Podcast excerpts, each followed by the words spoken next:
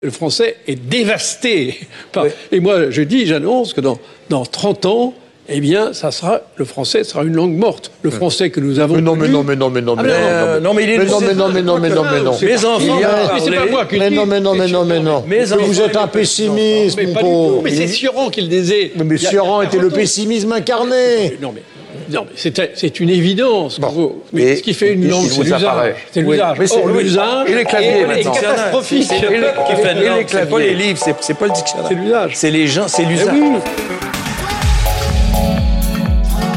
Bonjour à toutes et à tous, bienvenue dans Parler comme jamais, le podcast qui s'attaque aux clichés sur la langue. Dans cet épisode spécial mené avec Thomas Rozek du podcast Programme B, nous allons parler du langage émoticône. Récemment, ma camarade Lorraine Bess, qui prépare ce podcast au quotidien avec moi, a attiré mon attention sur une interrogation en cours dans le monde de la justice. De plus en plus, les magistrats sont amenés à s'interroger sur le sens des emojis, ces symboles qui régulièrement ponctuent nos conversations numériques. Est-ce qu'un emoji couteau peut constituer une menace de mort? Est-ce qu'un emoji cœur envoyé par un supérieur hiérarchique peut attester d'un cas de harcèlement? Ça nous a donné envie à nous d'élargir la réflexion et de se demander quelle est la place et le rôle des emojis dans notre langage. Et au passage, on va se demander en quoi ces nouveaux modes de communication sont à la fois nouveaux et très anciens, pourquoi ils n'abîment pas la langue mais peuvent au contraire l'enrichir, et pourquoi ce n'est pas la fin du monde si euh, nos parents, les juges et Alain Finkielkraut ont un peu de mal à les comprendre? Le SMS comme mode de preuve? Oui, de plus en plus, mais pas dans n'importe quelle condition. En mars dernier, les juges du tribunal correctionnel de Valence ont considéré qu'envoyer un émoticône en forme de pistolet par SMS était constitutif d'une menace de mort matérialisée par image.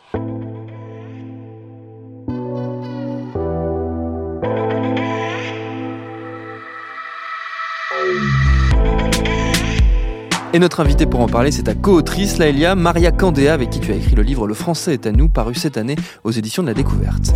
Tout à fait. Et avec elle, on a commencé par se demander si les emojis, c'était vraiment nouveau.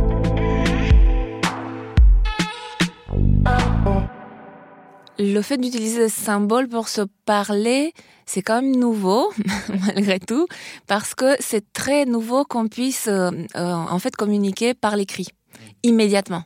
C'est ultra récent. Enfin, c'est la première fois dans l'humanité que les gens utilisent l'écrit pour euh, pour des conversations en fait. Ce qui euh, n'est pas nouveau, c'est de euh, d'utiliser l'écrit en l'enrichissant avec des dessins, avec des une mise en page rigolote, avec la caractère la taille des, des caractères. Enfin, on pense au Moyen Âge, il y avait des manuscrits. Les manuscrits, c'était pas de l'écrit comme ça au kilomètre avec la même police toujours partout. C'était des gens qui écrivaient à la main et qui décoraient énormément leurs manuscrits. Donc ils enrichissaient déjà. Il y a, y a des d'années leur texte avec euh, finalement euh, un apport esthétique, purement esthétique, qui rajoutait du sens au texte. Donc, et on peut aussi penser aux hiéroglyphes que tout le monde connaît. C'est oui, encore plus C'est un peu la référence qui vient tout de suite. Bah oui, c'est pareil, il passait un temps infini à dessiner des petits trucs alors que euh, ça aurait été beaucoup plus efficace de, de trouver un autre système d'écriture.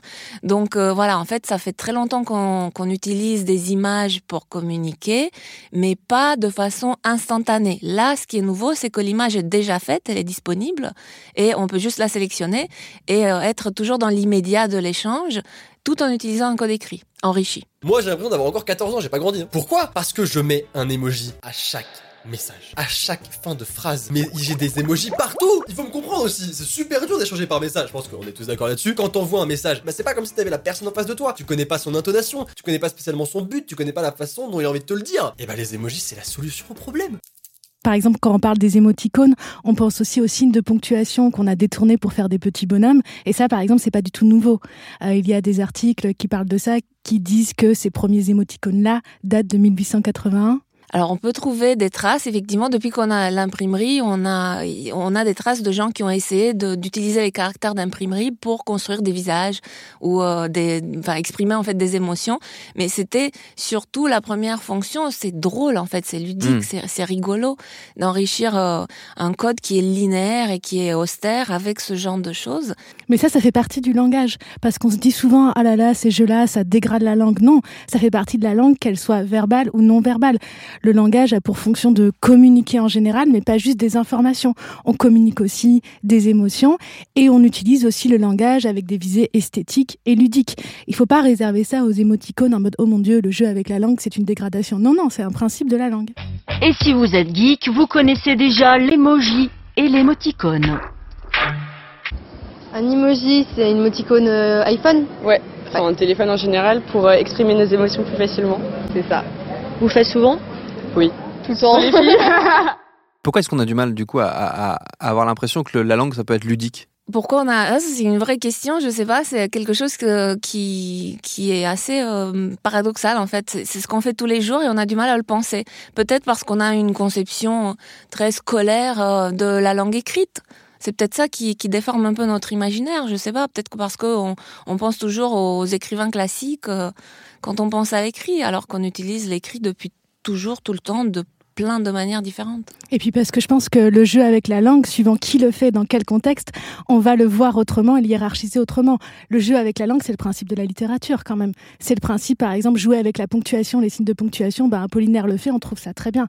Cocteau le fait aussi. Cocteau le fait. Et on voit ses lettres dans des musées, par exemple. Et voilà, alors qu'il fait des dessins partout. voilà, il fait des dessins partout. On trouve ça euh, magnifique parce que c'est Cocteau, en fait. C'est n'importe qui fait ça. Simplement, euh, il y a une différence de légitimité selon euh, le statut social ou le capital culturel de la personne. Et c'est le principe de l'orthographe. Quand un écrivain ou une écrivaine fait des jeux graphiques avec l'orthographe, euh, je sais pas, par exemple, dans Uburois, euh, le fait de voir finance écrit P-H-Y, voilà, là, on va pas dire que c'est une faute. On va dire que c'est un jeu graphique. Donc, suivant, c'est des mêmes attitudes vis-à-vis de la langue. Simplement, elles sont plus ou moins conscientes, elles sont plus ou moins valorisées. Mais personne ne penserait à dire que, bah voilà, Cocteau, quand il fait des dessins euh, dans, dans ses lettres, c'est le signe qu'il sait pas écrire. Je voulais aussi citer Hervé Bazin, parce que c'est amusant aussi, il a écrit un bouquin qui s'appelle Plumon l'oiseau, où euh, il euh, s'amuse à inventer d'autres signes de ponctuation. Parce qu'on connaît le, signe d'interrogation, on connaît le signe d'exclamation, le point, enfin, la liste est très très brève en fait. Euh, et lui, il invente le point de doute, le point de conviction, le point d'acclamation, le point d'autorité, le point d'amour. Et euh, il utilise le point d'ironie. Par contre, il l'invente pas. Ça, c'est un point qui a été énormément euh, défendu par plein plein de gens. Je trouvais que c'était extrêmement utile, que c'était indispensable d'avoir à l'écrit un point pour marquer l'ironie. Et en gros, c'est un signe d'interrogation mais à l'envers qui a été proposé et qui ne s'est pas imposé, mais, mais son utilité a été très souvent hmm. défendue. On peut citer aussi Alain Damasio qui, dans ses, dans ses livres, utilise souvent des, des ponctuations, voire invente des, des ponctuations et toute une symbolique. Euh, si on en revient aux, aux emojis, est-ce que le, l'une des, clés de compréhension de, l'incompréhension justement euh, ou du fait qu'on puisse mal euh, mal percevoir euh, l'utilisation qui en est faite c'est est-ce qu'il y a une question de génération aussi derrière tout ça? Est-ce que c'est tout simplement ce que ce sont les codes d'une nouvelle génération et que par essence les générations ont toujours du mal à se comprendre quand quand, quand il y a des nouveaux des nouveaux usages du langage qui s'installent? Oui, il y a probablement ça aussi. Ça, ça arrive à chaque fois qu'il y a un support nouveau. Mais en fait, ce qui est intéressant, c'est qu'on fait la même chose. On, prend toujours toutes les ressources pour communiquer, que ce soit à l'oral ou à l'écrit. On prend tout ce qu'on a sous la main. Donc mm. là, voilà, on, a eu ce nouveau besoin de communiquer à l'écrit. Et immédiatement, on a fait la même chose qu'on a toujours fait. On a enrichi, on a mis des images. Évidemment, il y a du commercial aussi derrière. Les plateformes ont inventé des images, ont rajouté des images, ont étudié quelles sont les images qui vont être plus, plus souvent utilisées que d'autres, etc donc c'est très complexe.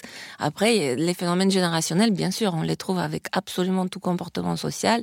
Il n'y a aucune raison qu'on ne les retrouve pas euh, là.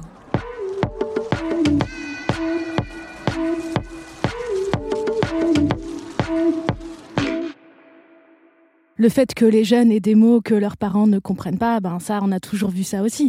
C'est aussi euh, dans les fonctions du langage dont on parlait, il y a aussi la fonction cryptique, c'est-à-dire que on joue à avoir un certain langage qui sera compris de certaines personnes, mais pas de tout le mhm. monde. C'est aussi des jeux de connivence qui passent par l'inclusion de certaines personnes, l'exclusion de d'autres. Mais c'est vrai que si on revient sur le point de départ qui était la décision en justice, c'est quelque chose qui se pose dans la justice, le fait qu'à des moments, on a des juges qui souvent sont des personnes quand même d'une certaine génération, d'un certain milieu social qui ne comprennent pas des fois le langage des personnes prévenues. Et ça passe, ça peut passer par les émoticônes, mais ça, parle, ça passe aussi par autre chose. Il y avait par exemple le mot lol qui n'était hmm. pas compris. le juge pensait que c'était des initiales. Il demandait qui était désigné par ces initiales.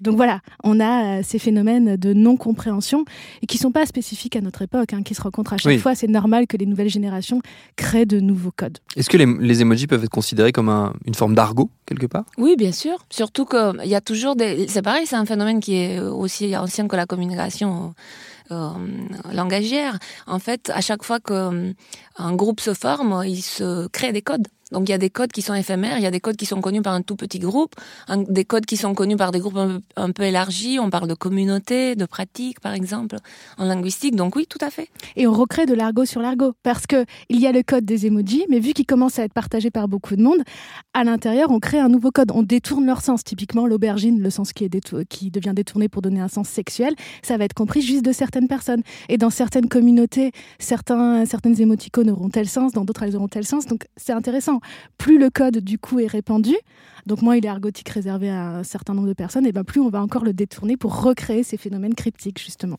Peut-être là la, différence, et on en revient à ce que, ce que vous disiez Maria au, début, c'est la rapidité avec laquelle ces codes se diffusent, du fait justement de l'immédiateté qui est rendue possible par les outils euh, numériques. Ça pour le coup, c'est la vraie nouveauté, c'est la vraie différence avec les pratiques anciennes. Oui, peut-être. On a parlé de nouvelles formes de communication écrite. Le fait qu'on utilise l'écrit pour échanger dans l'immédiat, effectivement, euh, c'est une pratique qui est non seulement nouvelle pour l'humanité, mais aussi partagée par toute l'humanité. Le fait qu'on ait des plateformes identiques dans les quatre coins de la planète, c'est aussi très nouveau. Donc de, et, et, en fait, ça donne aussi des malentendus culturels. En fait, certains, mmh, certains emojis peuvent être euh, compris différemment parce que ça fait des allusions à des expressions dans une langue, pas dans une autre, etc. Donc on retrouve euh, à la fois une communication mondiale et à la fois bah, des malentendus aussi interculturels. Oui, c'est ce que j'allais dire, parce qu'inversement, il y a aussi des, des, des, codes qui, pour le coup, passent de culture en culture, des cultures qui, des fois, se développaient un peu euh, en parallèle et qui, là, maintenant, euh, ont quasiment une, une, base de langage euh, commune. En tout cas, sur certains emojis, ça peut fonctionner. Mais ce, ce qu'on va avoir, je pense, assez rapidement, ça va être des dictionnaires, des glossaires de, de sens d'émoticônes, comme on le mm. voyait avec les premiers émoticônes, avec les parenthèses, les deux points, etc. On avait des listes des des émoticônes au Japon, des listes en Europe, des listes aux États-Unis, puis après ça, ça circulait, ça s'empruntait d'un côté de l'autre. Je pense qu'on verra assez vite aubergine, etc. dans des glossaires.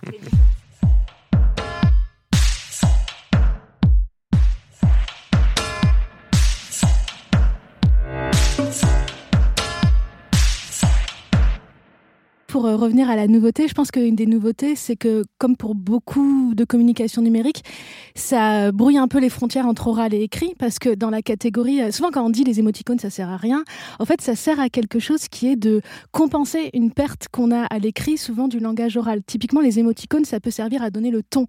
Quand on fait un petit smiley clin d'œil, ben, ça veut dire quoi? Le prends pas trop au sérieux. Et ça, c'est quelque chose qui, à l'oral, va passer par l'intonation, par les gestes, et vu qu'on n'a pas ça à l'écrit, normalement, à l'écrit, qu'est-ce qu'on fait? Dans une messagerie non instantanée, ben, on l'explicite. Vu qu'on n'a pas le temps euh, dans un SMS, eh ben, on va le signaler euh, par cet émoticône. Donc, ça a bien une fonction, une fonction de communication. C'est comment compenser le fait que euh, on ait des écrits qui maintenant sont très rapides, sont plus brefs. Et eh ben, on le compense par ces outils-là.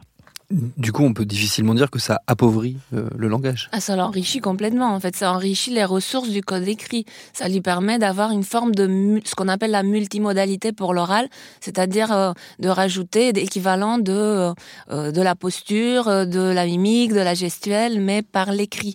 Et en fait, ce n'est pas exactement non plus ni de la posture, ni de la mimique, ni de la gestuelle. C'est totalement codifié. Donc, en fait, c'est aussi une forme d'autonomisation accrue du code écrit, ce qui est aussi très intéressant parce qu'on lit l'écrit par image. En fait, quand on lit les mots, on ne déchiffre pas, sauf quand on apprend à, lire et à écrire quand on est petit. Mais après, on ne déchiffre pas, on lit les mots comme des images. Et en fait, en enrichissant énormément ce code, on aboutit à une communication instantanée très efficace par l'écrit, qui ne passe pas du tout par une oralisation. C'est-à-dire que les émojis, on ne sait pas les, lire mmh. à haute voix. Mmh. Ils n'ont aucun équivalent à haute voix. Et c'est de plus en plus un phénomène qui est décrit sur l'oral, sur l'écrit, pardon. Donc, justement, ça bah les Justement, Parfait. Mais euh, sur les personnes qui disent que c'est une dégradation de la langue, par exemple, moi personnellement, si on me répond que par emoji, ça va m'énerver. je comprends que ça énerve, mais ce serait pareil à l'écrit. Si la personne passait par l'écrit, sans doute, si elle dit juste OK ou d'accord, ben ça peut être frustrant de la même manière. Donc la question, c'est pas tellement le support euh, emoji ou le support euh, écrit, c'est nos manières de communiquer. Et forcément, il y en a qui vont nous agacer. Mais je pense pas que le problème ce soit le support. Souvent, enfin, je trouve que la question est mal posée. C'est normal de trouver que certains langages sont pauvres ou nous conviennent pas ou nous agacent. Mais je pense que ce, si nous agacent, ce serait la même chose que ça passe par le verbal ou le non-verbal. Est-ce qu'on peut imaginer les, les emojis sortir justement de ces, de ces canaux de communication dans lesquels pour l'instant ils sont, ils sont euh, principalement utilisés, c'est-à-dire les, communications euh, très rapides par, par, par téléphone ou, par, par Internet? Est-ce qu'on peut imaginer la constitution de la République française rédigée avec des émoticônes? C'est prématuré. c'est un peu trop tôt. Un peu trop tôt. Ouh là là, Maria, tu vas acheter Alain Finkielkraut si tu dis ce genre de choses.